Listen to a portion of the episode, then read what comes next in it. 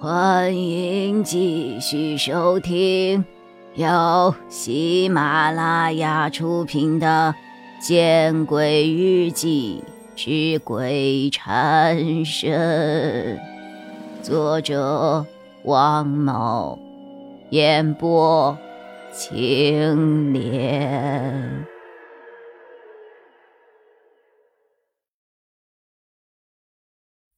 别怕，是崔真。帮我们打开的。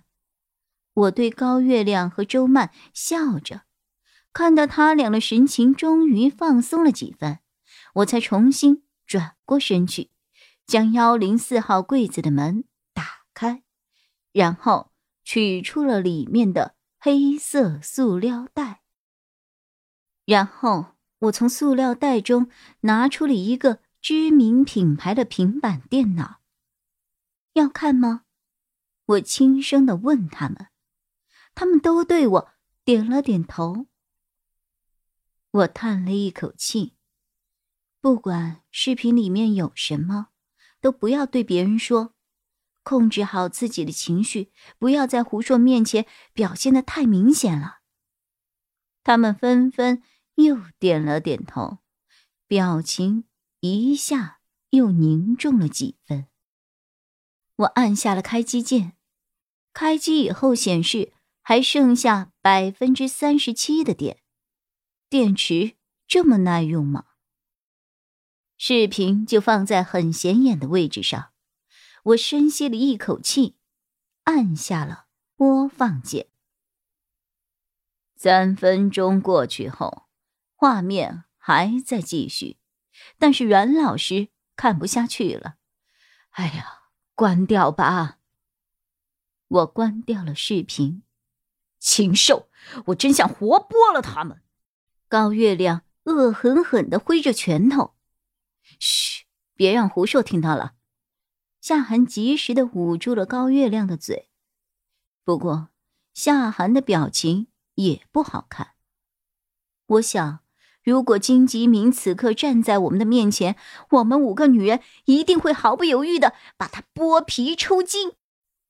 虽然崔真之前告诉过我，视频上是他被凌辱的画面，但是他却没有告诉我，凌辱他的不仅仅是金吉明一个人，还有他的几个保镖。他们把被下了药的崔真肆意凌辱。就如同原始人一般的用崔真泄欲，他们根本没有把崔真当做人看。或许在他们的眼里，崔真只是一个低贱的不能再低贱的一次性的玩物吧。不能原谅这样的禽兽，禽兽不如的东西，绝对不能被原谅。如果。我是崔真，我或许会成为比他更加厉害的厉鬼。我要索金吉明的命！我一下跪在了阮老师的面前。阮老师，我希望你能将这个金吉明绳之以法。我们也是，我们也是啊！高月亮和周曼也跪下了。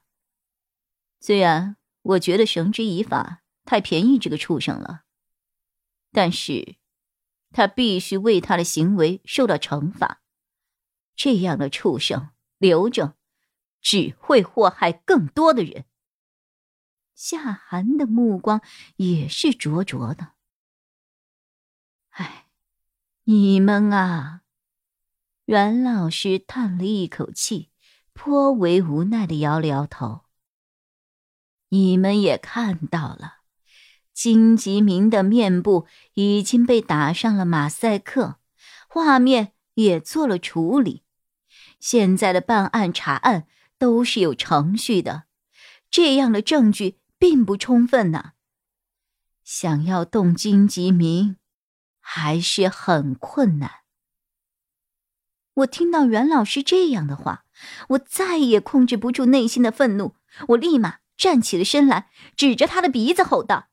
那你就慢慢的困难吧，官官相护的复杂我不懂，但是这个事情我自己去查。说着，我便拿着平板电脑，不顾身后阮老师的呼喊，夺门而出。魏同学，你守在门口的胡硕想要把我叫住，却被我一眼瞪了回去。连自己喜欢的女人都保护不住，你算什么呀？哼！说着，我头也不回的向七栋宿舍楼走去。我的脚步很快，但是我的心情却并非如此。我知道，我又冲动了。我先是冲动的将胡硕赶走，又冲动的直言不讳阮老师的办事效率。如今王凯重伤，情况未卜。就凭我这势单力薄的能力，我怎么去查呀？我似乎有点太自以为是了。不行，我刚刚才答应过崔真的，我不能就这样放弃。我要帮助崔真，我一定要帮她。想到这里，我的脑海中突然窜出了一个想法，我的脚步渐渐的慢了下来。我拿出了手机，拨通了一个号码，这是怪咖的号码。电话在两秒之后接通了，但是电话那头没有任何的声音。我知道，其实怪咖已经在那边听着了，他还是一如既往的不喜欢说话。大哥，我有个事需要拜托你一下。我手上有一台平板电脑，是一个坏人的。我想，你能帮我破解一下这个平板电脑上的内容吗？然后帮我找到电脑里边坏人的作恶的蛛丝马迹。电话在我刚刚说完的时候就被挂断了。哎呀，怎么这样啊？不愿意帮就算了嘛？难道是我上次没给他道谢啊？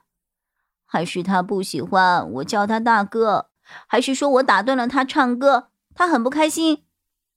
哎呀，我一边走一边喃喃自语：“怪咖就是怪咖。”正当我在揣测怪咖究竟什么事情在和我生气的时候，我的手机信息提示音响了。我掏出手机，却发现。是怪咖发来的信息，信息是一组地址。我大概猜到了怪咖的意思，是要让我把这个崔真留下来的平板电脑寄给他。不管了，先寄过去再说。我心中做了决定。突然间，我又觉得轻松了不少。我连忙给怪咖回了一条短信：“明早寄，谢谢啦。”蓉蓉姐，快走到宿舍楼下的时候，高月亮叫住了我。我回过头，看见高月亮、夏寒和周曼追了上来。本集播讲完毕，你关注了吗？还没有？那。你转头看看身后。